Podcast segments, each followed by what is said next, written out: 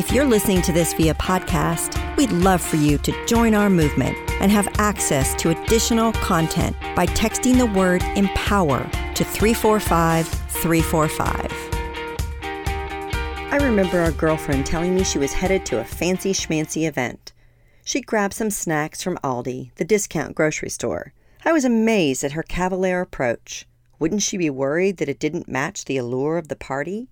Afterward, she called me laughing. They thought it was all gourmet because they didn't recognize the brands. Today, forget the anxiety that might come from being around someone new or someone you want to impress. Pull out your budget Cheetos and feel like the audacious goddess you are.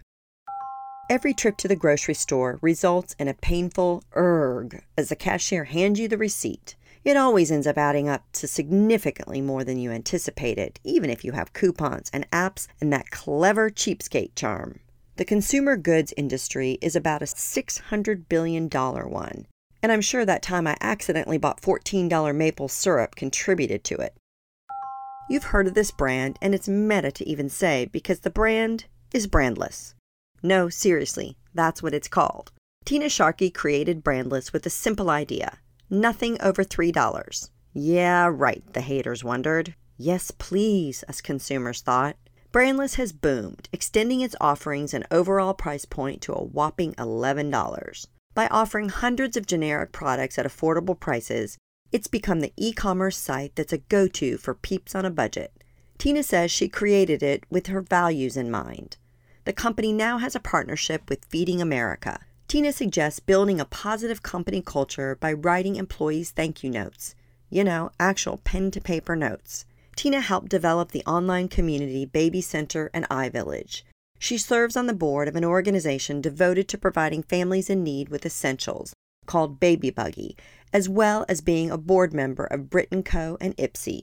Tina made a big move recently when she decided to step down from her role of CEO.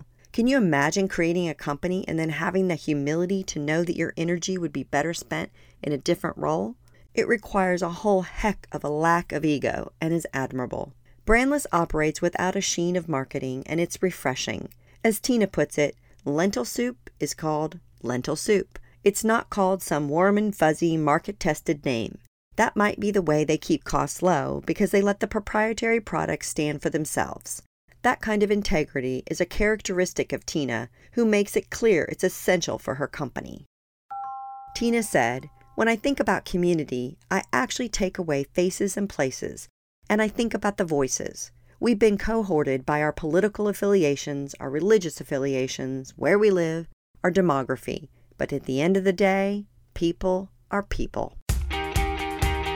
Looking for more inspiration, advice, and direction? Check out our new interview podcast, On the Spot, available now on any of your favorite streaming services, including iTunes, Spotify, Google Play, or Amazon Alexa.